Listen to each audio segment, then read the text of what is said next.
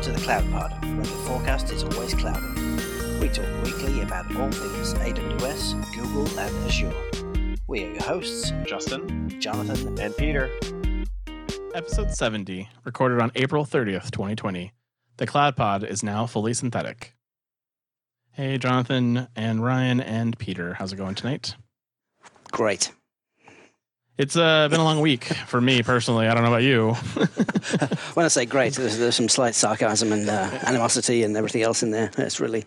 Yeah, I, uh, I, I, learned something new about uh, SNS today, and I'm not happy about it. So I'm just gonna let that leave it at that. that was my last week. I'm lucky that wasn't my this week. You're just teasing the audience now with leaving these breadcrumbs. yeah. Well, it's been another exciting week out there with COVID 19 day 3,745 uh, still in the books. Uh, we did just get extended uh, to the end of May here in the Bay. I don't know about the rest of the country. I hear they're unlocking the doors in uh, Georgia and Florida, but uh, unfortunately, we are not in that same situation here. I was, I was hoping to sneak out to the beach for a couple of days since they hadn't closed the beaches, but now it looks like that's that's not going to work. Yeah, they're, they're, they're rapidly closing the beaches. I think they're going to probably ticket people this weekend here in the Bay. So we'll see. Ironically, they're opening the golf courses. I mean, I, I get it if you have one person in a cart and you're playing properly, but you know, who wants to play golf by themselves? Actually, it's sometimes it's better than the alternative. I thought golf was just rolling around on the cart drinking. I mean, that's what I do. I mean, yeah. I, yeah. I mean, that's I've only got one club, and I just use it to open the beer bottles when I forget forget the opener. nice. There you go. Well, uh, you know, being at home all the time, people start getting really creative sometimes. And uh, we have a fantastic parody video for you here of uh, Time After Time from Cyndi Lauper. It is Chime After Chime, uh, which was apparently written and uh, performed by Tim Leehane on Amazon on YouTube. He is apparently a product manager at Amazon's Lab 126, uh, and he did a very good job. Uh, on this this parody video, so I thought we'd share it with you, our listeners, for a little light uh, light wishing or listening uh, at home. So he's got the gear in that thing too. Yeah, he's he's got everything. he's yeah. ready to go. He couldn't wait. He couldn't wait for COVID. He's like, my chance. Here's my chance. Indeed. Uh, I mean, if you are a Chime user, though, which would be anybody at Amazon, uh, the first uh, five seconds is a Chime ringtone uh, of a Chime call you're missing. So do be aware of that as you start playing it. As I've seen people on Twitter compl- say, I thought I was missing a meeting, but I'm not. Well, uh, in other general cloud news this week, Rapid7 uh, is apparently acquiring cloud infrastructure automation platform DivvyCloud uh, for about 145 million. Uh, I always do appreciate when a terribly named company buys another terribly named company and removes one from the market. So that's always great. This acquisition was for 145 million in cash and stock. Uh, DivvyCloud, if you're not familiar, is a SaaS platform that offers real-time remediation with configurable bots and over 200 of the out-of-the-box guardrail policies. And it works across public clouds such as AWS, Google Cloud, and Azure. And then Rapid7 is a security company focusing on vulnerability management, user behavior analytics, and phishing protection. Uh, it also owns the popular Metasploit project. Uh, so this is a good acquisition to get them a little bit more into the cloud space uh, with a great solution from DivvyCloud and Rapid7 coming together. Excellent. I always love seeing security solutions that are talk about you know real time remediation or auto healing or because it really is you know so much security incidents get traced back and just become like a forensic uh, investigation exercise where if we if the if action could be taken immediately um, it's usually much better outcome. So that's great. It's always tough auto remediating though, especially when you have your automation doing the deployments and auto healing things that it thinks uh, should be different. Mm-hmm. No one's yeah. solved that yet. Well, the feedback loop is super important, right? So, like when that thing disappears, you're like, "Where'd it go?" You get yeah. some sort of note that told it was stomped on. Yeah, you could, you could always almost like build an extension to Terraform or something, so that if it sees a tag that's you know that that something's been auto remediated, it, it won't do an, apply until someone's fixed the problem. Mm. Yeah, I think this tool's much more focused at people who aren't sophisticated and controlled enough to have everything running through a pipeline deploying via Terraform. I think people are going goofy in the console, and this is your your belt and suspenders to make sure ah public S3 bucket. No, take that back. In this time of COVID, uh, you know, cloud resources are at a premium, and so Zoom, uh, who's had record growth, has need of a new cloud provider. Uh, they apparently are already using Amazon and Microsoft, but have decided to expand their relationship with Oracle Cloud. Uh, they have selected Oracle to expand its cloud, uh, bypassing GCP and Azure and AWS for follow on business. And their CEO has to say, We recently experienced the most significant growth our business has ever seen, requiring massive increases in our service capacity. We explored multiple platforms, and Oracle Cloud Infrastructure was instrumental in helping us quickly scale our capacity and meet the needs of our new users. We chose Oracle Cloud Infrastructure because of its industry leading security, outstanding performance, and unmatched level of support. Uh, so there you go. Zoom's uh, going to be doing a lot of work through the system. According to the, uh, the Oracle press release, they said that uh, they're basically sending the roughly equivalent of 93 years of HD video through the Oracle Cloud infrastructure each day. So that's crazy volume they're already pumping through Oracle. Yeah, Wow. yeah, and I mean, if they did it that quick, it just makes me wonder if are you know are they really running their app up there, or are they basically leveraging the Google Cloud as a big CDN and not doing any real compute up there? I imagine that a lot of it's about pipes and getting network pipe access, and so uh, it's about sending the data. the The actual video and where it lives in the cloud is somewhat questionable. Um, but you know, they're definitely running traffic across that network in a big way, which might be helping them deliver the capacity they need to customers. Um, I assume that from Oracle's perspective, it's a big marquee customer that they can go out there and tout uh, as you know they're running on Oracle's infrastructure, and we'll give you a price break, uh, especially when you have uh, the the quote from Eric Yuan, the CEO, saying you know industry leading security, outstanding performance, unmatched levels of support, which is I think what Larry says every time he speaks about the Oracle Cloud. Uh, you know, is a little bit suspect, but I, I definitely think you know this is more than just a press release. I think there is something happening here. Uh, and I think it's a good way for you know Zoom to be able to leverage against AWS and Microsoft, and if Oracle's willing to give them a cut rate deal to have a marquee customer, that's a w- good win for them. So Yep. yeah, I'm, on one side, I'm, I'm super happy for Zoom. I hope they get the capacity and the things they need from Oracle. I'm happy for both. I'm happy for all of us. That if there's another player in here that uh, continues to drive competition, that's great for all of us cloud users. Or maybe Oracle are the only people with any spare capacity because they have so few customers. And so many data I- centers. The, fact that they got up and running though so quick, like six weeks, we know what it takes to get production apps running on new infrastructure. Um, I I could envision a direct connect from their data center, their actual data center, to Oracle, and then leveraging that as a, another pipe out to their customers, like pure bandwidth play. It absolutely could be. I mean, from there was a little bit of justification about the like the design of the app and how they moved so quickly and what Oracle provided that over the other providers, and uh, it really does come down to just network bandwidth, like more pipes, bigger pipes, please.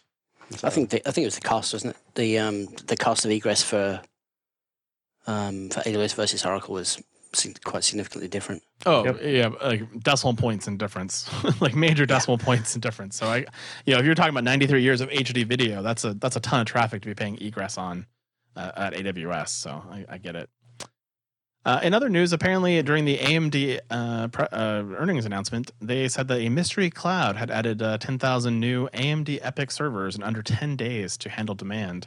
Uh, the rest of the AMD press release was sort of kind of uh, pretty benign, but uh, you know you had to wonder who that is. Maybe it's Microsoft who's talked about how much capacity they've had to throw under Teams, or now with the Zoom news, it might even be Oracle. Maybe Someone get the Scooby Gang. Someone we need to investigate who this mystery cloud could possibly be. hmm Yeah, there's It only did have me going for a while, trying to figure out who the, who Mystery Cloud was. I even googled Mystery Cloud. I was like, "Oh, I haven't heard of these guys." new provider. a new This is provider, so awesome. nice. Well, moving on to Amazon. Uh, for those of you who have been following along, uh, Amazon Summit is next week. Uh, and so that means that we are here to do a prediction show.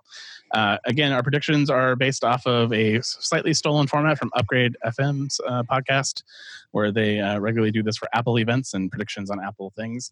Uh, theirs a little bit easier because the rumor pool is uh, quite robust on Apple products, where ours is not on Amazon products. And so uh, we will be doing this draft style once again. And prior to the show, Jonathan rolled a 12 on the dice, uh, taking first spot in the draft, followed by Ryan, and then Peter, and then I rolled a measly two, and so I am last in the draft. Uh, we will do three picks each. We will score them as appropriate, uh, and we will decide a tiebreaker just in the case the event that we all uh, result in a tie. But uh, Oh yeah, because usually I'm the tiebreaker, but now what? Well, you're really more of like a rules judge per se, but you know we never really had to use you, and then a tiebreaker will solve the problem. So Are we limiting this to just the uh, keynotes again, or are we just going to say announcements? That someone just just the Werner Vogel's keynote. Mm, that's tough. Oh. It is it is tough. It is very very tough. Now remember, a typical summit when you only have one announcement, uh, and so we typically don't do this for these, but because this is all of the North American summits combined into one, at least at this point until August when the Chicago summit's supposed to happen. Uh, we will assume that they're going to be announcing a bit more. Uh, they also canceled the Reinforce Summit uh, that was supposed to be in Houston in June. So I do expect that that may change some of the paradigm of what we're going to see uh, from Mr. Vogels. Now, we may be completely wrong, and next week you can all say that was a terrible plan because he announced nothing. And that might happen too. But we'll try. We'll give it a shot. We'll see how it works. That's what I was thinking. The joke will be on us when it's just another masterclass in how Amazon conquers like hard problems. exactly. Uh, which will teach you all about magic sorts. That's what's going to happen. All right. So, Jonathan, uh, with your first draft pick, you are on the board. Okay, so I think I'm going to lead with uh, improved or new DLP tools for S3. Ooh, nice. Ah, excellent. So that's like a Macie type uh, competitor replacement or per- something in that space. Yep, yep, definitely. I know recently they've, they've, they've changed the offering of Macie slightly, so I'm wondering if they're going to repackage that or do something around um, either free or um, a more affordable tooling for DLP for S3. Maybe AI driven, maybe not. Who knows? Interesting. Yeah, leave, leave it a little bit vague. All right. Uh, Ryan, you are on the board. All right. I think that with the move to Fargate based workloads, that Amazon is going to provide the ability to do a Docker exec inside the container for debugging purposes. Ooh, Mm, that would be very helpful. nice. So Docker exec based debugging tools capability. Mhm. All right. That's very specific. Very specific. Uh, Yeah. You know, Well, so first, ti- first This timers is largely because of my day to day. yes, and your hopes. but uh, but you know also it's it's a little bit hard to be narrow in this because uh, we again we don't have insight into rumor mill, so it's it's Yeah. a bit hard, uh, and we can't of course can't talk about stuff that we know about under NDA, so that's always a challenge. Uh, Peter, you are on the board. Uh, let, let me show you how it's done, Ryan. Um, I believe that there will be an announcement about a feature that people have been asking for for a long time. okay, that's a bit too broad. I'm sorry, I'm gonna have to reject No, that. I would, I would, I would say, um, let's go. Although this would be a reinvent announcement if it was going to happen, but let's go. Uh, uh, some some uh, announcement that we have a new product coming that is a direct competitor to Anthos. Mm, Ooh. direct competitor to Anthos. All In right. that it's multi-cloud or or or um, or what exactly? Well, more hybrid than multi, but yes. Okay. this was on my list as well. I was gonna. Uh, I have this because I, I I agree. I think this is definitely something that's going to happen. Yes, again, I don't know if it's a if it's a summit announcement or a reinvent level announcement, but uh, Yeah. we will find out. Yeah. Uh, I'm going to reuse these in the re- uh, reinvent prediction show when they don't come true. and that Oh, is not a, that's not a bad strategy either, as we've learned. Yep. Uh, I do expect that we will see a price cut uh, in a significant service like EC2, S3, or Core networking, hmm and that'll be Is- COVID driven, is my guess. Okay. This is like a wish list more than it is a prediction show. I think. I mean, it might be. I mean, it might be, but I, I do feel like, uh, you know, a big price cut right now in the middle of COVID, I think would go a long way for goodwill to their customers, and I think uh, that would be excellent to see. So that's my. I, mean, I, And I I guess. But when, when you see customers like Zoom pivoting to Oracle Cloud because their network bandwidth is so much more affordable, Mm-hmm. um, you know, it's it's um, it's definitely uh, uh, something that I need to think about. Indeed. Uh, Mm. well, Jonathan, that I'm not surprised. Yeah. Sorry, I just not surprised that it's a wish list. I mean, we know this is how Amazon builds their uh, their their roadmap is with customer requests, and we're all customers and or uh, working close with lots of customers. So exactly, I think it's a good strategy. Yep. All right, Jonathan, you are back on the board. The keynote. Wow. Yeah. This is the pressure.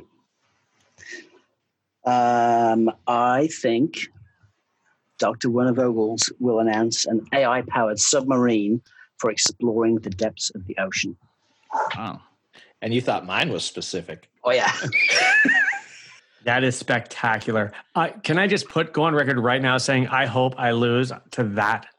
that That would be be spectacular. that would be pretty spectacular. I, I we we will never play this game again if he wins on that. Because he clearly has an inside track on something, and I just don't know what it is. All right, Ryan, you are up. I think going along the lines of wish list, um, there will be a better way to remote remote debug Lambda functions. So right now you can, you know, you can run locally and you can do sort of debugging, but it doesn't really replicate uh, Lambda in a real environment with, with IAM permissions and, and resource constraints and access. So some sort of attachment to a live running function. Excellent. That will be good. Peter, you are on the board. I'm going to go e- DLP for VPC instead of S3. Ooh. So I want layer. I've always wanted, and I make this prediction every time. Uh, you know, something that looks like a layer seven proxy that allows you to run DLP tools, do domain-based whitelisting, and other fun stuff for uh, stuff going out of your internet gateway. People have been asking for it for a long time. That is a excellent choice for your second pick. hmm Me and Peter are like uh, we're of one mind because that's also on my list. Yeah. Oh, you guys, you guys have also hit several of mine on my list as well. Uh, I suspect Amazon to directly talk about scaling for COVID and dealing with the tremendous growth and demand that came to them. Uh, and I don't think they'll mention Azure, but it's going to be completely, very clearly that it's all about making fun of Azure by saying we have all this capacity and we met all the demand without any problems. And they're going to throw out some crazy numbers about it. that's a good one. That's going to get you a point. I'm pretty sure I you're could right. get you a point. Yeah. Uh, it's, a, it's allowed. That's, that's not a service. It's not a feature. It's just a general talking point. I, we have not said that you couldn't do a general talking point. That would be you could tell if you wanted to But make it's that- specific. if you wanted to get yeah if you were like he's going to announce a new feature that's a little too broad but if you're going to say he's going to specifically announce a new database feature around quantum like that would be specific enough that it's not too broad i think I, that's my opinion on it but again the rule man is here in the competition so he'd have to make the final judgment call on that I do think there'll be a slight, like an off. It won't, it won't. They won't say Azure by name, but they will make some sort of comment about their competitors not being able to meet the same level of scale. Yeah. yeah. Okay. Jonathan you're on the board for your last and final pick Third and final pick. Well, I suspect uh, the murder was committed by Professor Plum in the kitchen with the lead pipe. no, seriously. Um, I think I, I got a I got a few to choose from. I really. I can we get like a, a fourth, perhaps. oh, Um, we'll have we'll have honorable no. mentions Yeah, on the bubble. Okay. Um, I think the Amazon Elasticsearch service is going to pivot to their own fork of Elasticsearch, the open distro for Elasticsearch. And I think that will be announced publicly. Okay that will be very interesting to see ryan you are up for your third and final pick All right. Well, something I wanted to see at Reinforce, but hopefully it'll be during the summit, is a secured security code scanning service. So similar to Code Guru, which does performance and cost, AI-driven decision makings. This will be um, security specific, either functionality added to Code Guru or a new service. So sort of like I mean, so Code Guru does do some security checks now, but you're thinking more along lines of like Checkmarx, level Mhm. scanning, uh, you know, dynamic static code analysis kind of thing. Correct. Okay. Peter, you're up for your third and final pick. How's my Roger Goodell impression? Is it working out well? Uh, you just watched I the like draft. it. Yes, You just watched the draft, so I, I I try to take and channel Roger Goodell at this moment. So I just- did. I did watch the draft, and I had a great time. That was a wonderful draft. Excellent. Okay, your third, final pick, sir. During the keynote on the big screen, we will see a caricature of Larry Ellison. Wow. Now, I will Uh. say that that's a bold pick because while J- Andy Jassy is very big about that kind of thing, I've not seen Werner Vogels do it. So that would be something new. He spent the whole half hour destroying Oracle database though on the Sage reinvent. But he did side. it. He did, but he did it by name and by not picking on Larry. So that's Yes. the that's the difference. He he might do something against Oracle because because it's fun, but it won't be at that level. I don't think. I don't. Maybe I don't maybe, win unless it's a caricature. Yeah, caricature is very specific. Uh, Not even I- a photograph. Photograph doesn't count. It has to be a caricature. Okay. Yes. So I, I have uh, both these are one is a little vague, so I'm going to go with a little bit more specific. Uh, I believe that Werner Vogels will wear a T-shirt for Diplo. Oh, yes, a Diplo T-shirt worn by Mr. Werner Vogels. That's my guess. is it Diplo or Diplo? I don't know. I, I'm not. I'm not into the scene. I, I just I go I with don't even it. know what that is. Is that a, is that's got He's to be one he's of a, those DJs, he's a right? he's a DJ, DJ. EDM guy. Yeah. yeah, That's my that's my take. it's a good guess. There's probably something gonna happen. I, I was going to say for honorable mention that uh, Werner Vogels will wear an EDM DJ T-shirt. So you kind of ruined that one for me. You're welcome. uh, so yes, honorable mentions. Uh, Jonathan, you mentioned you had a couple. Would you like to share them with us now? Again, these are not pointed, uh, but you will get at least bragging rights. I think there will be mention of Amazon Crucible, which is Amazon's game they've been working on for about five years now, uh, like a first-person shooter, and they're giving it away for free, multi- online multiplayer game, Like Fortnite. more like Call of Duty. But yes, No, I just meant free. Yeah. Oh, I guess Call of Duty's free too, right? Their Warzone is free. Mm. Yeah. I don't know. Okay, I have that one down. Uh, Jonathan, do you have any other honorable mentions? um, yeah, I think. Uh, well, not necessarily. Um, do, do we count kind of like, uh, you know, Werner often has guests come and speak during his keynotes. Are we going You- to count? Are we going to count things that other people say during his keynote if he invites them on stage? You know, you're asking this after you already made your picks, but yes, we would technically count those. Okay, well, I think Dr. Matt Wood will make a passionate attempt to get people to love SageMaker. Doesn't that happen every single time? Yes. I was expecting him to come out with like, uh, you know, AI powered workers to replace all the work from home people.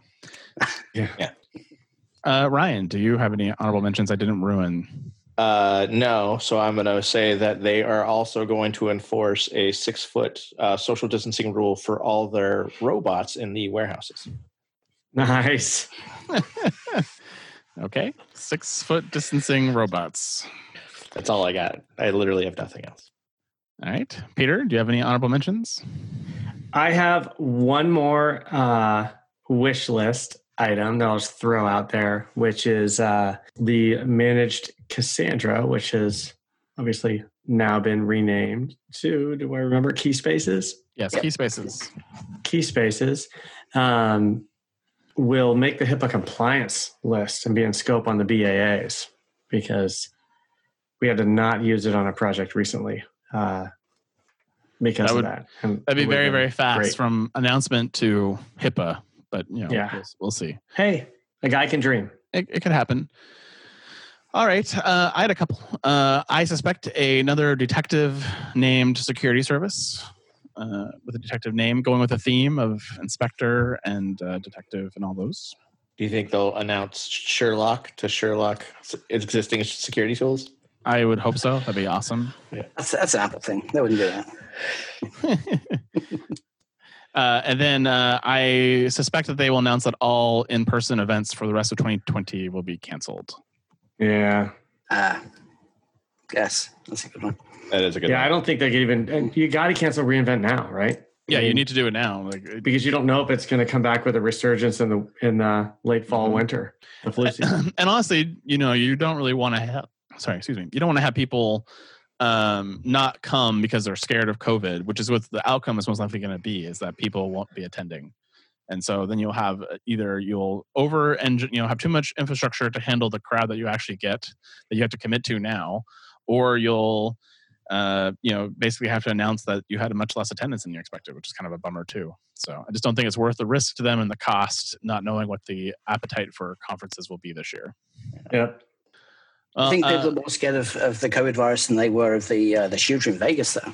I mean, they, they had a huge turnout even after that big shooting in Vegas. So Uh, yes, I think people are more concerned about Yeah. this than they are about the shooting. Mm. I, I you know, no, looking at the statistics and the, the surveys and and all of that, I I'm not sure conferences are coming back this year. I just I don't see it. Yeah, there's a, a shooter or you know something that's more caused by a person directly. Like there's stuff you can do, right? You can you can increase security, you can increase scanning. A virus that spreads like wildfire, what you got? Yeah. Like it's Yeah. hard to. Well, I mean, and right now you're even looking at just you know they're not even sure how they're going to reopen the casinos right now, let alone open Yeah. the conference facilities. I just Oh my god! And that place is shoulder to shoulder at Mhm. reInvent. Yeah. Yep. I just, I just, I, I don't. It's not worth the risk for them to do a big conference where you know they are going to do that. And then I also saw some Twitter, you know, comment. Someone, someone mentioned. uh I think Corey mentioned something to at, at Werner. Uh, basically said, you know, it's not worth dying for, and, and Werner basically said, no, no keynote is worth dying over.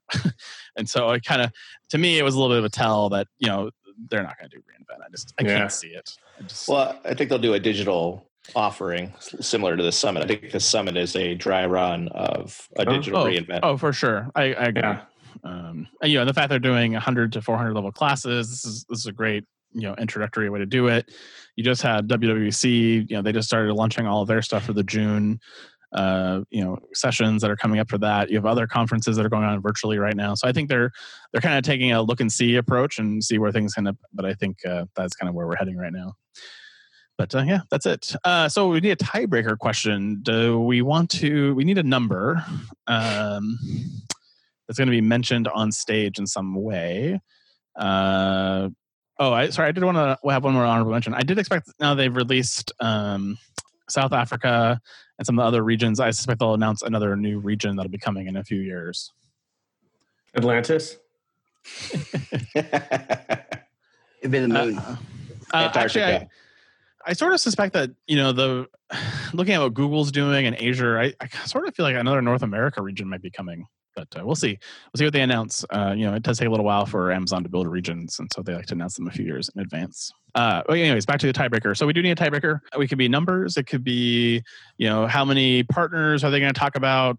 You know, on the keynote stage, they could. It could be, you know, number of new customers during COVID. We could throw a number out for that. Whatever, whatever you guys think, we'll just kind of come up with a number, and we'll do price the right rules, and that'll be a tiebreaker if we need it, which we probably won't. so Price is Right rules. You're going to go last and just increment by a dollar. Is that the?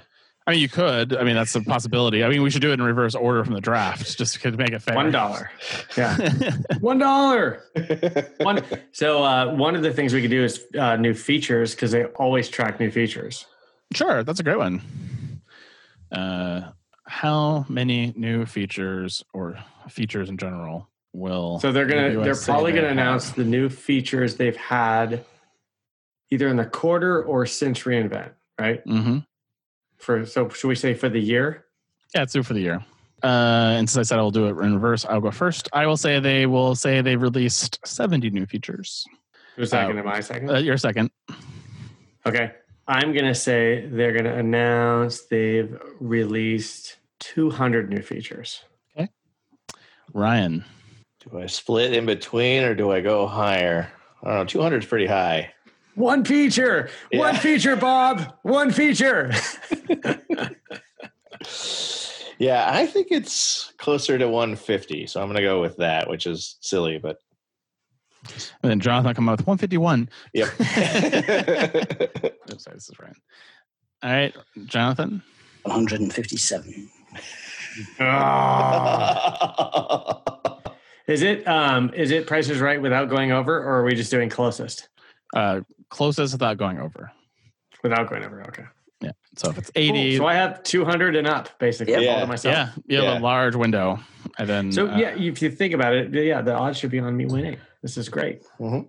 Yeah, happy. but again, you only win if everything else tie breaks. So if so, if, if which is likely, all of these would be zero, and then the tiebreaker might win the whole thing. Possibility. I mean, like I don't know. Hey everyone, Jonathan here. I just wanted to take a minute to thank the cloud consulting gurus at Foghorn for helping make the Cloud Pod possible. These folks truly get it. Cloud consulting experts since 2008, they are premier tier partners with AWS, Google Cloud Platform Silver, and Microsoft Azure partners. From multi cloud to containers to moving full production workloads to the cloud under the tightest compliance, Foghorn's team of full stack cloud engineers have been there, done that, gotten the t shirt, and are ready to share their experience with you. If you're in the market for some talent to supplement your team, visit www.fogops.io slash thecloudpod. www.fogops.io slash thecloudpod. Foghorn, the promise of cloud delivered. Uh, well, Amazon uh, has been busy this week, uh, super busy. Apparently, the work from home is really working out for them uh, with lots of great features and capabilities coming out. And the first one being uh, Amazon managed Apache Cassandra service uh, is now generally available with a new brand name called Amazon Keyspaces (parentheses for Apache Cassandra). it's built on top of Apache Cassandra, of course, and it's a fully managed serverless database, which I take issue with because uh, it's not really serverless. But uh, applications can leverage the CQL or the Cassandra query language with little or no changes. And for each table uh, in your Cassandra database, you can choose on demand or provision capacity with or without auto scaling. Um, authentication authorization is handled by IAM, and they have uh, set up that IAM role into the Amazon Signature version 4 process or SIG v4, uh, which makes it available as an open source auth plugin for things like DataStax, Java drivers, etc. Uh, so this is really great. Super glad to see it, and I'm I'm sure I actually like this name much better than the original name. So uh, someone do someone I, won out. do I like the name just because it's still an Amazon terrible name, but it's so much better than the other name? I'm trying. I'm having this debate internally with myself right now. Did they change the name because they were worried about litigation, though? Because Elasticsearch also complained oh. about them using Elasticsearch in, in their managed offering. Yeah, I yep. wonder if that's part of it, or they just felt like they didn't want to they didn't want to piss off the Apache Foundation in some way. But uh, you know, it's good to see they they did change it. I think it's a better name. Although uh, I will enjoy watching Peter say for Apache Cassandra now in all of the future uh, lightning. Can rounds. we add with Apache Cassandra compatibility? Yeah, yeah. They, they, they left out the compatibility part this time. I know that's my favorite part. Yeah, enjoy it. I don't, you know, I, I, unless something changed this week from that service, other than the name, the one issue for us is that it's uh, that service is still not covered. Um, it's not in scope uh, and covered under Amazon's BAA. So yeah, typically waiting I, on that. It does seem like there's kind of a progression these services go through. But, you know, they they get their kind of preview release, which doesn't have anything. They get their GA, which gets them kind of an SLA and then they eventually will get their HIPAA BAA coverage as well as uh, some of the security foundational things. Those will come a little bit later on down the road. And I don't know if uh, encryption is available for it to get. Uh, it wasn't mentioned in the article, but uh, it wouldn't surprise me to hear that you know it doesn't support encryption quite yet. Yep. Well, the uh, well, I, I, mentioned I think at the start of the Amazon section that uh, Amazon was building a lot of really great features, uh, and unfortunately, this one I don't know if I agree. this is the new Amazon Web Services transfer for FTP and FTPS uh, now available. In addition to the SFTP service they launched in November 2018, uh, just before reInvent, uh, this supports the FTPS protocol or FTP over SSL, as well as the very old and crusty FTP protocol, which sends all of your data in plain text, and you should not be using it for anything of actual value. And if you are, shame on you. but there are some they, use cases for it. they, they built this for the DoD, for sure. yeah, they're probably the only people who still use FTP. Yeah. Uh, so well, the, I wish that were true. I don't think that's true at all, but I wish it were not true. true at all. It is not true. uh, I, the, the, big one they said was for public data sets and for scientific research that they handle back and forth. It isn't really sensitive, but it's just large. Uh, that's where they're using a lot of FTP because it's a little bit faster than using uh, SFTP or FTPS in this case. So that's where one of the use cases they talked about uh, pretty heavily in the article. Uh, you know, they also talked about many apps uh, that are legacy were born with FTP or F- FTPS and don't support SFTP, and so this was a barrier for companies trying to convert to the cloud and take advantage of this service. Uh, unfortunately, though, it does still have a pretty hefty price tag, about uh, two hundred sixteen dollars a month uh, before you factor in your upload download costs. Uh, so, do keep that in mind if you're looking at using this managed service. Which, for many customers, that's a rounding error, but for a lot of startups, that's a pretty hefty price tag for FTP. Yeah, to be fair though, trying to build an FTP backed by S3 is something that I did years oh. ago, and it's really hard. it's really hard to do it securely, especially for multiple tenants and things. So it's it's probably taken them this long to figure it out themselves. And it um, should go up in price every year to just to slowly wean people off of it. Well, so I would have been okay with it if FTP cost me three times the price of SFTP or FTPS, but unfortunately, that's not what I got. They're all the same price. I also, I'm, I'm not sure. I'm I continue to buy that. You know, it's because of these legacy apps. Because these legacy apps, like that argument has been going strong for 10, 15 years now. Some of these, so like it's a little crazy. I think it's anything they can do to, to accelerate cloud migration. Though this is a lift and shift like supporting tool. No, it absolutely is that. Having worked in mega enterprises in the past, uh, I will tell you that the amount of crufty apps that you know just no one wants to touch because they'll break everything is very high. uh, it, it- you know, coming from a SaaS world, like that doesn't make any sense to us. But from a legacy enterprise IT shop, uh, I can tell you it's a it's a real struggle.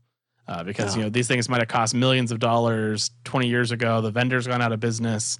You know you've you've been you're year 10 of a re, of a next gen architecture change, trying to move to something new that just can't handle it because it's on a mainframe or some other craziness. There's all kinds of scenarios that come into involve these really legacy enterprise apps and big companies. I mean, I know it exists, but it's also like some of that is just like, well, and so we're we're gonna deprioritize moving off of this, deprioritize moving off of this, right? And so it just it's one of those things that never gets addressed, never gets fixed because it's so low priority, but it's such a huge risk if you're trafficking any real data in it. Well, now they can sell you uh, some kind of security service to monitor the data that you're shipping out of your unsecure FTP service. Yeah. Yeah, just so I'm already gonna buy like a, an expensive FTP service, and then I'll hook it to Macie, and then exactly. great. Amazon, Amazon, they giveth with one hand and they taketh away with the other. Well, thank goodness they don't have any of their well architected framework around successfully and uh, using a well architected FTP service. So Uh, also, one, one thing I did notice in this article that uh, you know, since you like the renaming, uh, this is now the Amazon Transfer family, uh, Ryan. So if uh, if there's other transfer protocols that you are aware of other than FTP and SFTP and SFTP, uh, then you uh, might have future friends that will join the transfer family. So yeah, things to look forward to. Oh, it's going to end up like Systems Manager. yeah, yeah. Everything's gonna everything's gonna end up like systems manager manager. Yep. Amazon AWS Transfer Family for FTP. Oh God, no. Yeah. Uh, well, uh, Amazon at reInvent 2019 announced CloudWatch Synthetics. Uh, it was not uh, very heavily mentioned on main stage, and they didn't have a blog post uh, until now. So they wrote a very lengthy blog post that walks you through the advantages of the CloudWatch Synthetics service. Uh, and so, you know, I decided to go follow through this. But first, let me tell you a little bit about it. Uh, the Canary, uh, this basically uses canaries that run on Lambda functions to basically run uh, Node style Puppeteer or uh, the other one that I don't remember the name of at this moment, uh, Puppeteer type scripting languages to run HTTP checks on your website. And as it does that, it then records screenshots of what it captured. Uh, provides a HAR file, which is basically the breakdown of a web page uh, building through the DOM, and basically the logs of the of the process. So you can now get alerted through an SNS topic or through some other method that your site is down. Uh, you can also leverage it with X-Ray uh, and a bunch of other things. Uh, the uh, Puppeteer or Chromium packages, sorry, the two that I was thinking of earlier. The API endpoints can be monitored as well with this method using get or put methods. It can support basically walking through the GUI editor to basically create a workflow. So if you want not only check that you know your website hits a 200 check, but it also you know goes to another page and validates that page is good, and then your maybe your checkout workflow works. That's all available to you as well, uh, which is really great, and it will monitor uh, your APIs. The uh, free tier can let you run 100 Canary runs per month, uh, and after that, you pay about uh, a hundredth of a penny uh, per run, plus the usual charges for S3 storage and Lambda if you're saving the results, like I mentioned. So, it, it- you know, now that you know what it's about, I did set this up for the CloudPod. Uh, it is super easy. Uh, it does have a little bit of a CloudFront uh, delay when you first create the watcher or the uh, the the node checker canary. you love those delays. yeah, they're great. so you, when you when you do go through the wizard and you create that, you you know you kind of configure your Syn 1.0 uh, formatted document with your Puppeteer code or your Chromium code, and then you hit submit. It takes about three to four minutes for it to come back and say that it's running, but then it, it is now running. Uh, from all of their canaries, you can set it up at any time interval that makes sense for you, as, lo- as low as 10 every 10 seconds, or as high as you know 10, 20 minutes, whatever you want to do. Uh, is all available to you very simply. Uh, and I will be happy to tell you that because I got the website onto Amazon Linux 2 this week, the canaries have been running really cleanly. It's very green on my dashboard, so I'm very happy. Nice. Oh wow. Yeah, everyone's selling New Relic and uh, Monoliths and Pingdom There's a bunch. Yeah. stock. exactly. because So- yeah, Uh, you know, the, and this has implications outside of monitoring too. Like when I think about you know uh, intelligent deployments in blue green, like you, you know, I don't know how the, that delay seems like it might be a little bit of a showstopper there, but uh, you know, like you can you can test your deployments in an automated fashion and record any kind of errors and do an automatic rollback. And so this is a great step in that direction. So you don't have to have a team of people going, "Hey, does it look okay?" Uh, one of the other cool things that it will support is a broken link checker uh, up to 10 levels deep. So you can have it check all the links on your website, tell you if they're broken as well, which is kinda Nice. handy. It is nice. Good. Uh, definitely check it out. Uh, I am excited to kind of keep an eye on my website because I don't really know how it performs most of the time. And now it'll email me when it's down, which makes me happy. So we will, Yeah. we'll see. Uh, well, Amazon announced something that I was not really expecting. This is the Amazon App Flow. Uh, basically, developers spend huge amounts of time writing custom integrations so they can pass data between SaaS applications and Amazon Web Services, uh, so that can be analyzed. Uh, these can be expensive solutions and take many months to complete uh, to complete uh, custom development, or using a third-party tool like Zapier, or if this then that. Uh, and to solve this problem, Amazon is releasing a new service called Amazon AppFlow that will solve it. Uh, with AppFlow, you can automate the data flows between AWS services and SaaS apps such as Salesforce, Zendesk, and ServiceNow. And not only can you send data from AWS to SaaS apps, it can also send data from SaaS apps back to AWS, which is great. Uh, these flows can happen on a schedule or in response to a business event or on demand. And in the blog example, the author took a Slack chat room, sent the chat data via AppFlow, processed it with Athena, and created a visualization using Amazon QuickSight about the sentiment in his chat room. So there you go, a real use case. Uh, it was launched with support for 13 SaaS applications, including Amplitude, Datadog, Dynatrace, Google Analytics, Infor Nexus, Marketo, Salesforce, ServiceNow, Singular, Slack, Snowflake, Trend Micro, v- Vives, uh, sorry, Veeva, and Zendesk. Uh, and the service scales up and down to meet the demands you place on it, and also allows you to transfer up to 100 gigabytes in a single flow. it's kind of like a partner to EventBridge, really, isn't it? It is. It is a bit of a is, partner. uh, yeah, event, I guess EventBridge is like publishing events to somebody else's event bus, and, and this is the other way around. Well, this is really that integration layer. Things that you know, there's been companies like Boomi uh, on the enterprise side, and uh, you know, like I mentioned earlier, if uh, or uh, if this and If that, that. and Zapier, they're all doing this kind of thing for enterprises all the time to make it somewhat simple, but they're a little bit limited. So I imagine that you know this kind of initial release is pretty limited in who's there, but I imagine they'll eventually make this available through Marketplace, where you can write your own connectors, and then you can start publishing those into Marketplace and potentially monetize them as well, which would be really interesting.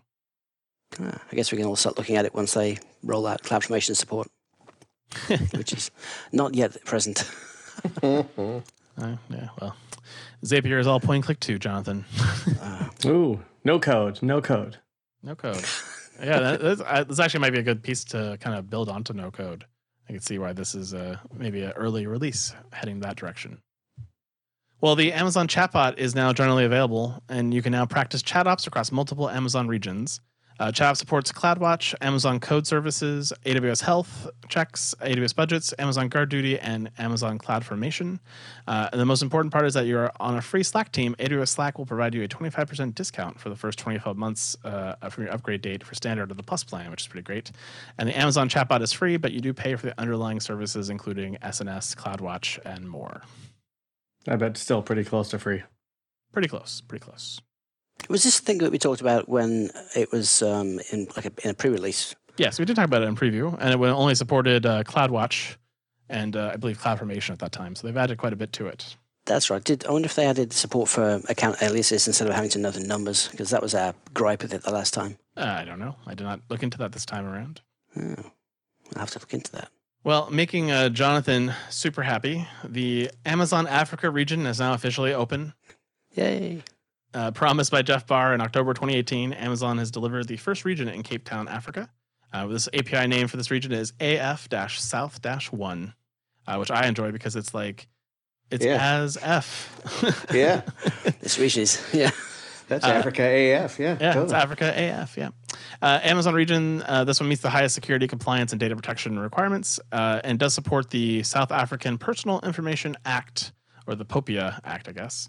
Uh, will be able to store their content uh, in South Africa and make sure that does not leave the country. Uh, this is the 23rd AWS region and has three shiny availability zones. And it supports EC2 instances in the C5D, D2, i3, M5, M5D, R5, R5D, and the T3 instance family, along with a long list of Amazon services at launch. Do check the region availability charts on Amazon's website. So Uh, congratulations on that one. Followed a week later by Milan launching in Italy uh, with all the same features. So that is that is the 24th region. So 23rd is Cape Town and 24th is Milan. So you're welcome, world, for more Amazon regions. And now I get to go research another privacy framework that I didn't know existed until now. Yes, the Protection of Personal Information Act sounds very very official. Yeah. Uh, so Jonathan, how does it feel to be firmly in the lead now on the regional, the annual predictions? I, I think I stand a pretty good chance of winning since no more work is going to get done for the rest of the year. Can you imagine being the team like you're in you're in Italy and you're like you're on the Amazon data center stand up team and you're everything's going to hell and you're like I have a data center to get launched. yeah. I, I have this vision of this guy emerging after like you know weeks of hard labor in this data center to a completely shut down country and be like, what happened? Oh, there's been stories about people out on their boats for, for months months on end, and they they they uh, they, they darken. They said the shit's hit the fan. They had no idea what was going on. I want to be that guy on the boat. Yeah. It uh, it reminds me of that XKCD comic about the uh, you know there's a building that's been secured and they cut the communications line and there's like there's a guy in the ventilation ducts and it's like oh no it's a system admin muttering about his uptime. that's all I can think about with the Milan region. Well, we, we have to link to that in the show notes. I will I'll put it in the show notes right now. Uh, That it's a is great my one. one of my favorite XKCDs. I love it. It is. It is one of my favorite as well. So, well, uh, all those new regions need new features, and so of course we have the new uh, cost controls for Amazon Redshift Spectrum and concurrency scaling. Uh, so you can now apparently monitor and control your usage and associated costs of Amazon Redshift Spectrum and concurrency scaling features. Uh, you can create daily, weekly, and monthly usage limits and define actions that Amazon Redshift automatically takes if those limits are reached to maintain your budget with predictability. Uh, those actions include logging an event to the system table, alerting with the CloudWatch alarm, or notifying an administrator via SNS, which will never be looked at until the bill comes, and disabling further usage of Spectrum. So those are all great features. I particularly enjoy that email uh, that I don't notice until the CFO starts calling me about the cost. Yeah. You start asking everyone, why, why didn't you cl- read the email? Like, well, you, yeah, I didn't read it either. uh oh. Well, fixing one of our, my biggest gripes with Amazon Control Tower, they have now set up the new multi-account AWS environments and organizations, uh, which, if I translate that for all of you, means basically I can add Control Tower to an existing organization and create a new OU that has all the great Control Tower features. Uh, so this does not help your existing accounts, so those are still screwed, but all your net new accounts can now be controlled by the Control Tower, uh, landing zone, and all of the capabilities of the well-architected multi-account Amazon environment based on security and compliance best practices. So, uh, for those of you who've been griping about that, uh, that is now halfway fixed.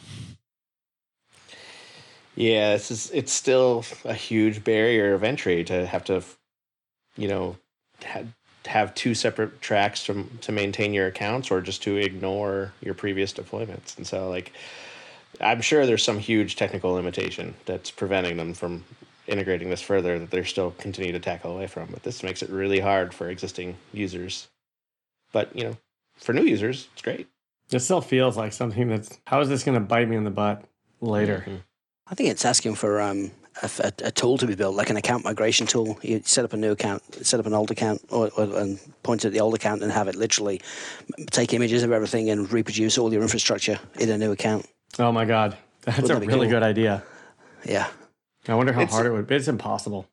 No, it, it can't be. I mean, if we have applications and, and stuff to migrate from a private data center into AWS, it seems like this would be an easier challenge to solve. Yeah, I mean you can't rely on ARNs. and You have to abstract everything in Mm. your automation to make that feasible. Like, like I said, it's it's a step in the right direction, but it's not quite what we want yet. But I, you know, it, it's still nice not to have a whole different payer organization to get a control tower. Now at least you have the same payer, uh, and with new accounts you can get the control, but not old ones. And then the uh, serverless streaming ETL with Amazon Glue is now available for you. Uh, when you have applications in production, you want to understand what is happening and how applications are being used. A very common pattern is that you start with batch processing model. However, this is not near time, and so eventually move to a streaming model where data is processed as it arrives. A record at a time or in micro batches of tens, hundreds, or thousands of records. Uh, streaming systems, though, are very complex. Uh, look, let's look at you, Kafka. Uh, because they're always on system, they need to be managed, patched, scaled, and generally taken care of. And so Amazon is making this easier and more cost effective by extending Amazon Glue jobs, such as Apache Spark, to run continuously and consume data from streaming platforms like Kinesis Data Streams and Apache Kafka. Uh, Glue handles the provisioning, management, and calling of the infrastructure needed to ingest data to the data lake on AWS, data warehouses on Redshift, or other data stores in your infrastructure. So that's a that's actually a really great enhancement for Glue, in my opinion. Yeah, I've had my issues with Glue in the past as far as like functionality and like it almost does what I want several times. Like I've run into that that issue a few times, but I mean this, you know, it's super appealing to have that just as an ongoing process. If it if I can bend it to my will, I definitely want to play around with this. It's going to be really useful for all the real-time analytics. I mean, imagine imagine uh, millions of sensors all over the place, and now you can constantly monitor the state and report on the state of whole fleets of things. It's, it's pretty cool. Moving on to our friends in Go- at Google, uh, Anthos is now available for your multi-cloud workloads, uh, with the multi-cloud feature being generally available.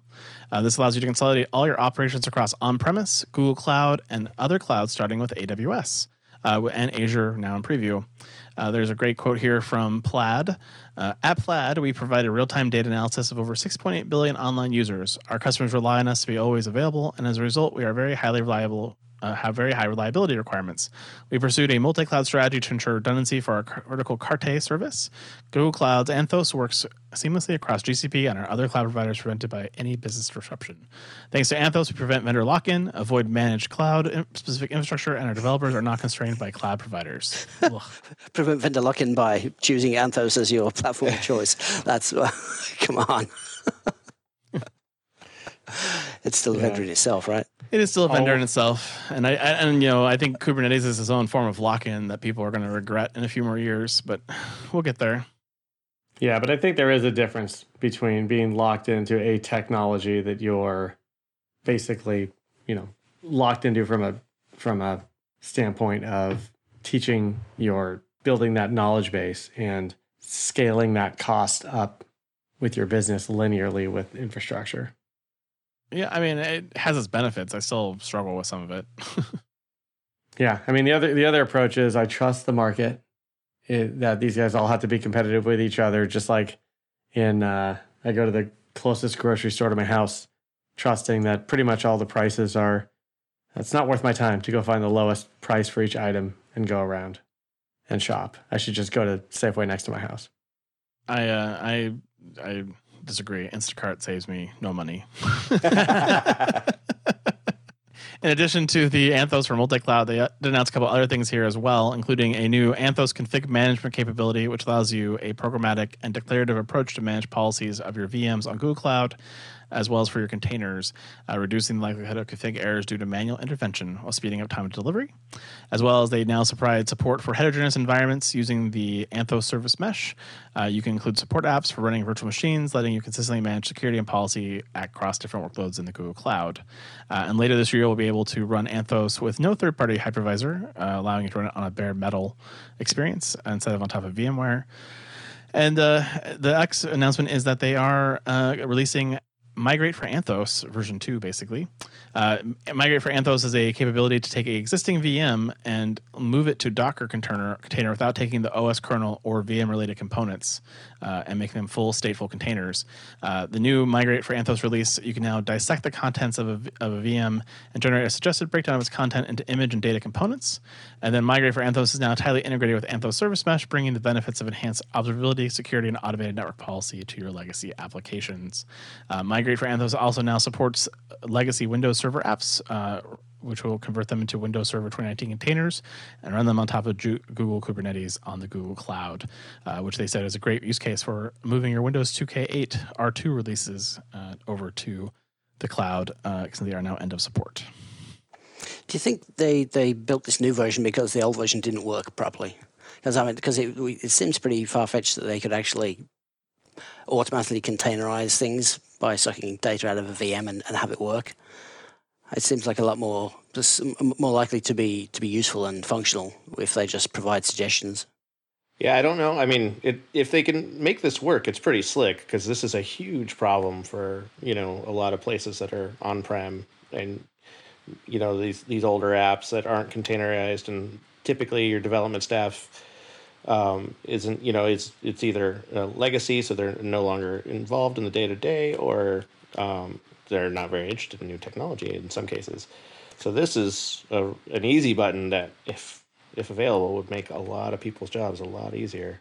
But I am very highly suspect, and Anthos is too expensive for me to experiment on. So I, you know, I wonder if they'll actually let people use this to migrate to Anthos on other clouds or only GCP, because that seems like a pretty risky business. yeah, it does say specifically GKE, so I wonder. Yeah.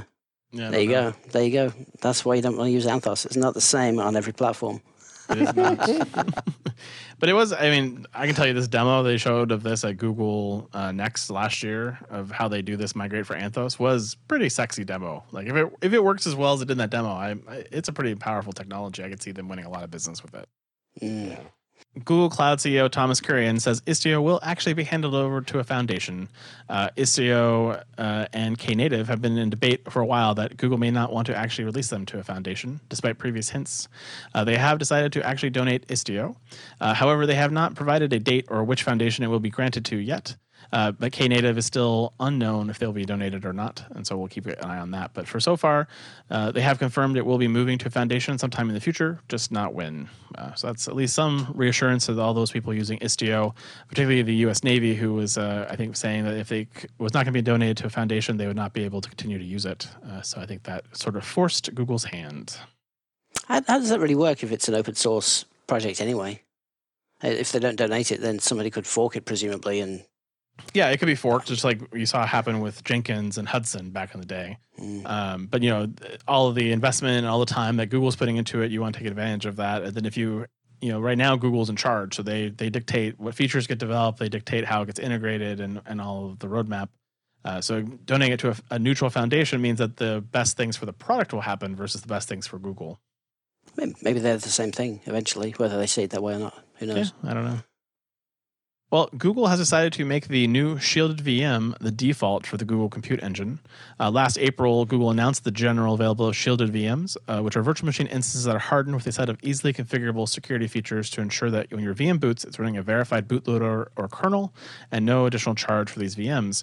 Uh, the default VM will come with a new UFI, uh, UEFI and a shielded VM. The default for everyone using Google Cloud Compute Engine uh, is now the default.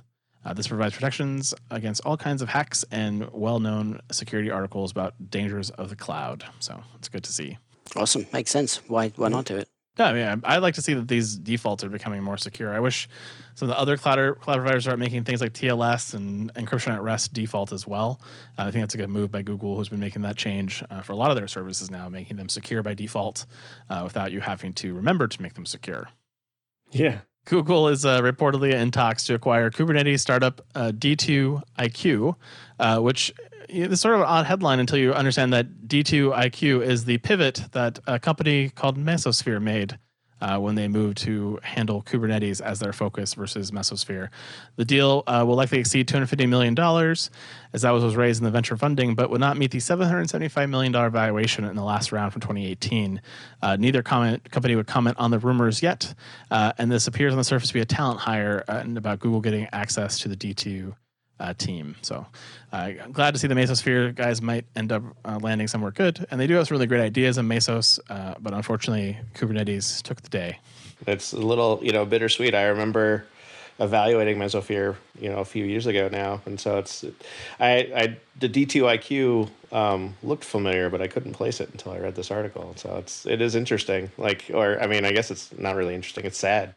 It uh, reminds me a lot about the uh, the recent Docker sell off that happened when they basically split the company uh, Mm. into two parts and, and really sold the part that made money off to somebody else and left the open source Docker component with uh, with Docker. And so we still don't know what that's going to look like in the long term yet either. We see everyone reacting to it and moving, moving away from the Docker core, you know, as the as the base of the containers, and so it's, yeah, it doesn't look good for Docker long term.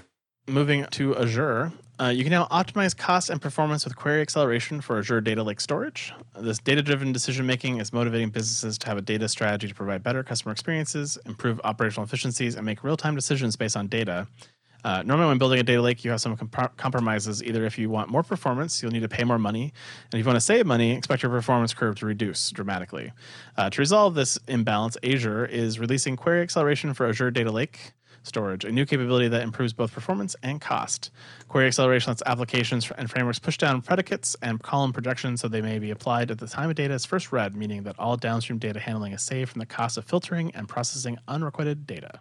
Kind of seems like they should just have built this into the existing system and not told anybody, other Well, than the fact that it was a performance increase. And it's also nice that it, you know, to make it work, you, you know, your third party tool that's using it has to now send the data with columns and, and all the predicates pre pre-compiled. Yeah. So, you know, it's it still requires your vendor of choice to support this, which I assume companies like Databricks and others will support out of the box.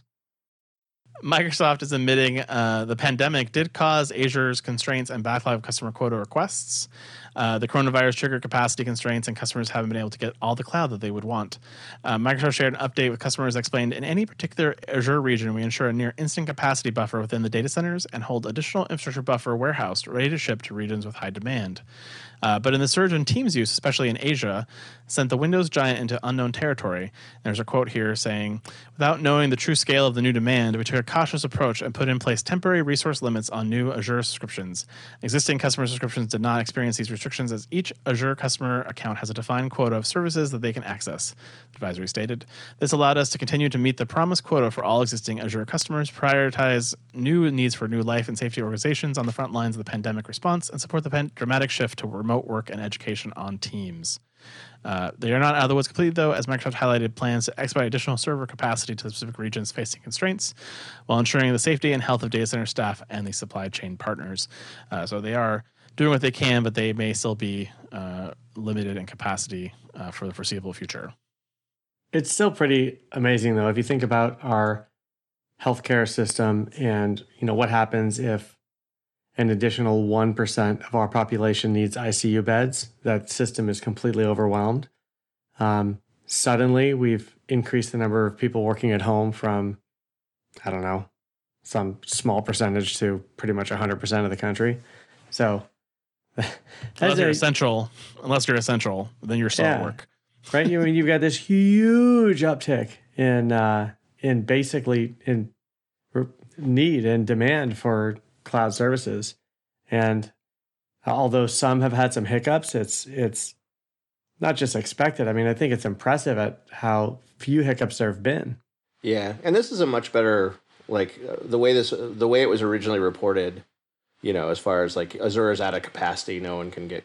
You know, there's you know it was it was uh, sounds like a maybe a little bit of a an overreaction or a color a colored response, and so you know protecting setting setting increased limits on new customers to protect your existing customers that's just good business and so that that doesn't strike me as bad and it's you know it's good to see them actually like say something I still am bothered by the fact that you know if if I'm supposed to buy into the dream of cloud, I should be able to go sign up and be up and running. And so when my business was in most need, Microsoft told me, "Say sorry, you didn't already have a contract with us. You're out of luck." I, I really am bothered by that whole stance where. You know, I could go to Google, I could go to Oracle, I could go to AWS, I could go to DigitalOcean, and I could r- dramatically ramp up my capacity needs with a credit card, and I could get through this crunch. And you know, so it's I appreciate that they're being honest about it, but I also it makes me really question if I would choose Azure for a future solution. Mm. I mean, of course, if I was already a customer, I'd be happy that I would not be being impacted by all you Right. newbies.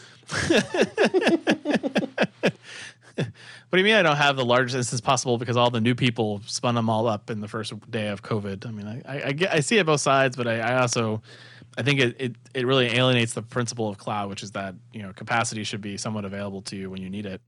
Uh, maybe not in the largest instance sizes, but at least in the smaller ones. So Mm, I think it's been exaggerated. Even even this is kind of an exaggeration in reporting. It wasn't it wasn't Azure everywhere.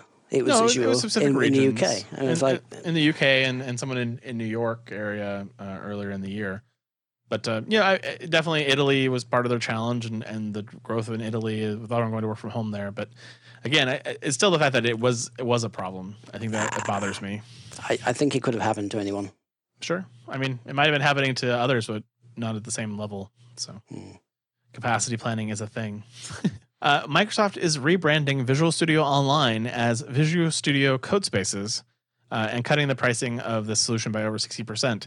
Uh, apparently, they did not uh, feel like uh, code spaces and code build and code pipeline and code deploy uh, were not confusing at all, you know, because they're all from cloud providers and from different vendors, even. So, you know, good, good call. I, I, I don't necessarily know that I agree with this naming choice, but, you know, it is what it is. And again, it, in, as Ryan said earlier, it's uh, consistent with Azure's uh, naming in general. Better than Divvy Uh, Cloud. That's true. It's not Divvy Cloud. Uh, Visual Studio Online was announced at Build last May and provides several capabilities, including uh, giving you access to Visual Studio on your desktop, a cloud-hosted dev environment, and a web-based code editor when you're on the go and want to edit your code without your laptop. Uh, so that's a it's a nice feature. It has some interesting capabilities and something to check out if you're doing a lot of Visual Studio code development. Um, I think it is compelling as an offering. I just uh, don't know that I want to call it Code Spaces from now on. Well, that, that cut pricing by sixty percent. That well, that pricing isn't for Visual Studio Online, right? That's that pricing is for some of their popular instance sizes. is it's for the hosted dev environments that you run underneath Yeah. it. So basically, those were, were cut by sixty percent. Uh, but the the base fee of your Visual Studio uh, Mhm. CodeSpace license is uh, not changing, but the the burstable costs that might occur to you are now reduced. Uh, Microsoft has also been very busy in the Kubernetes space with two big announcements.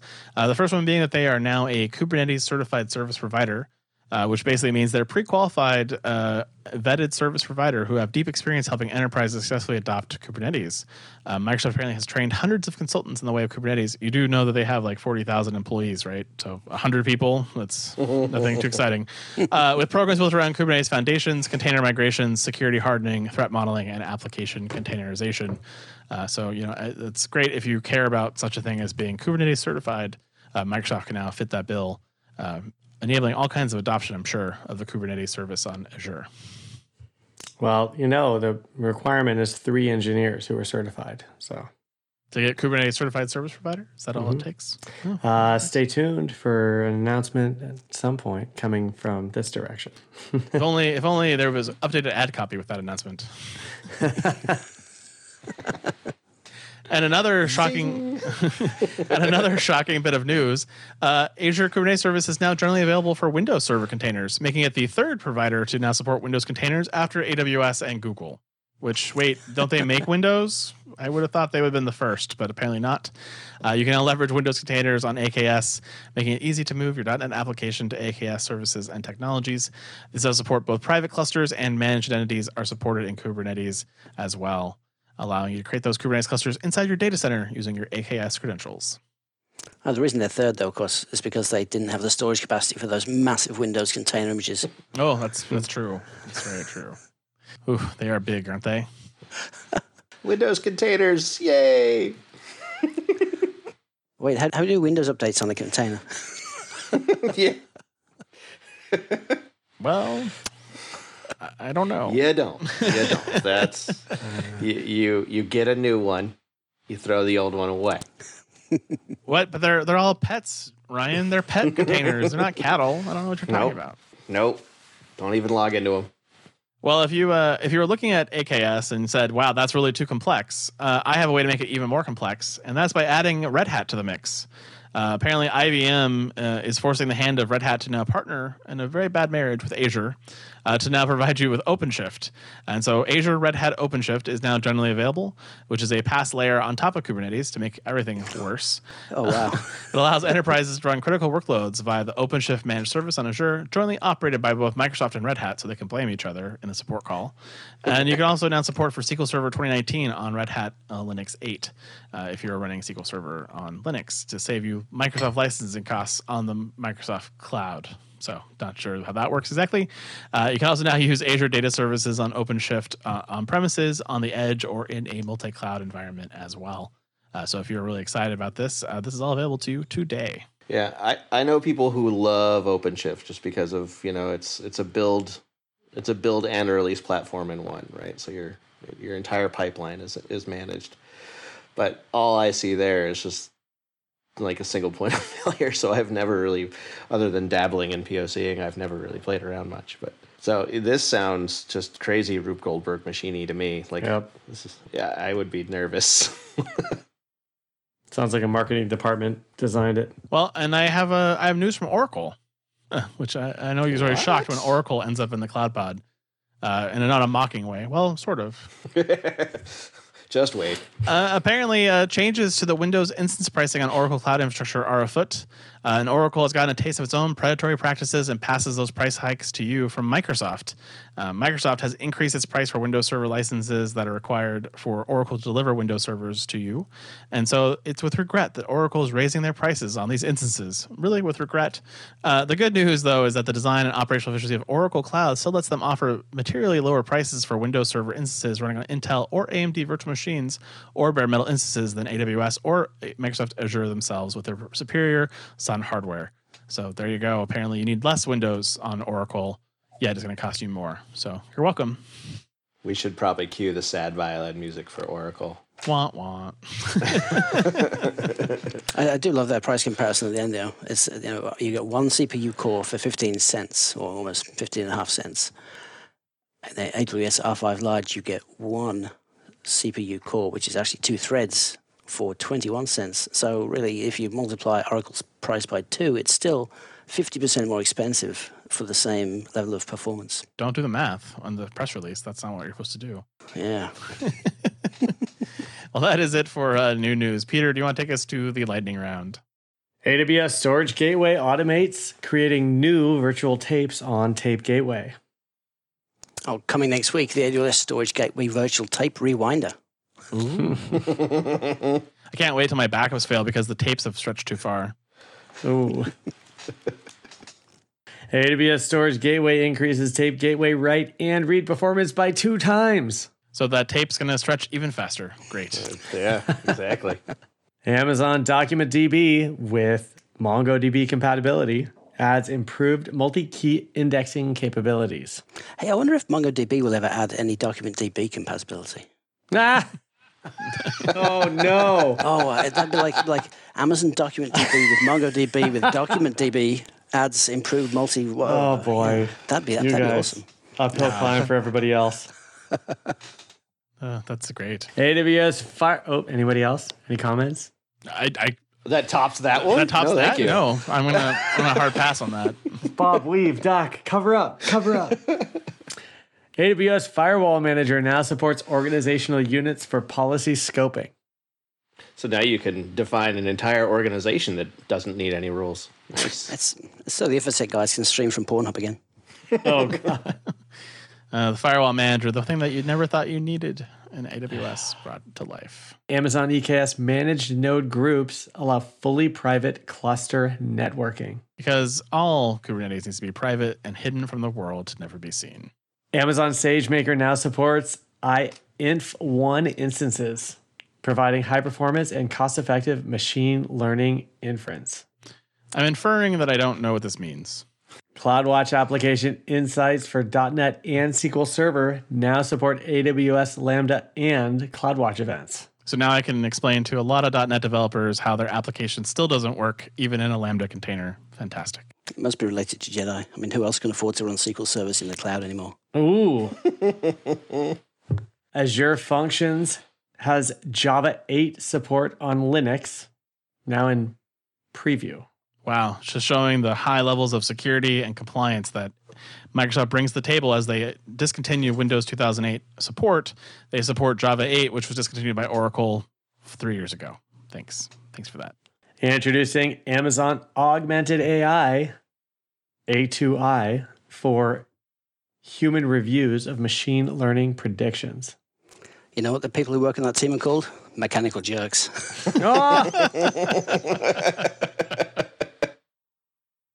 on fire. He's on fire. I know. Jeez. Someone had his Wheaties this morning. I mean, they were clearly genetically augmented to support this feature as well. Kernel live patching is now available in preview for Amazon Linux 2. In the words of Bill O'Reilly, we're doing it live. Nice. Hello, Riley. Is he still alive? He is. He's just he was fired by Fox News and just Yeah. pontificates somewhere on some private network somewhere. I just love that it's easier to introduce bugs without even having to reboot now. Yeah, it's great. There you go. Also means you can patch them without rebooting too. So And uh, this is supposed to be right. This was supposed to be the um, Kentucky Derby weekend, oh, was it? That's kind of Oh, I didn't know that. Yeah. and winning by forty lengths. It's Jonathan. Yeah. And the crowd goes wild. Why are you negative one, Ryan? We haven't we haven't even. You're just you're just now officially being scored, and you're already negative one. I don't I don't understand. Yeah, I don't know how that happened either, but I'm already behind. Wow, that's, that's unfortunate. Any uh, anything you guys are are aware of that you uh, want to check out in the next week or two uh, here as we head into uh, another month of quarantine here in, in the Bay?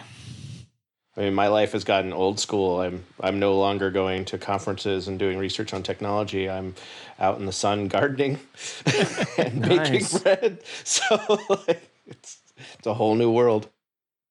I've uh, I've been getting my gaming on quite a bit. I've been playing some Halo. I've been playing World of Warcraft, which I haven't played in years, and and doing all kinds of uh, those type of things. In addition to dealing with my kids' remote learning, which is a nightmare unto its own self. Uh, but uh, you know, it, it is surviving. That's all it matters. Yeah, I used to. Uh, I have a friend who uh, I had previously happy houred with occasionally, who is into Call of Duty. So I downloaded and started playing Call of Duty, and now we happy hour on Call of Duty. Nice. That's awesome. Yeah, Maybe we should do a Cloud Pod happy hour. That may be kind of fun. Yeah. It yeah. would be fun. Yeah. We uh maybe we'll set that up in the next week or two. That'd be that'd be a good time. Well, that's it uh, for this week in Cloud, guys. Uh, we will see you uh, next week here on this on the Cloud Pod. Bye, everybody. See ya. Ciao.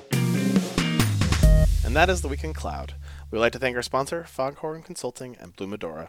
Check out our website, the home of the Cloud Pod, where you can join our newsletter, Slack team, send feedback, or ask questions at thecloudpod.net, or tweet us at hashtag thecloudpod.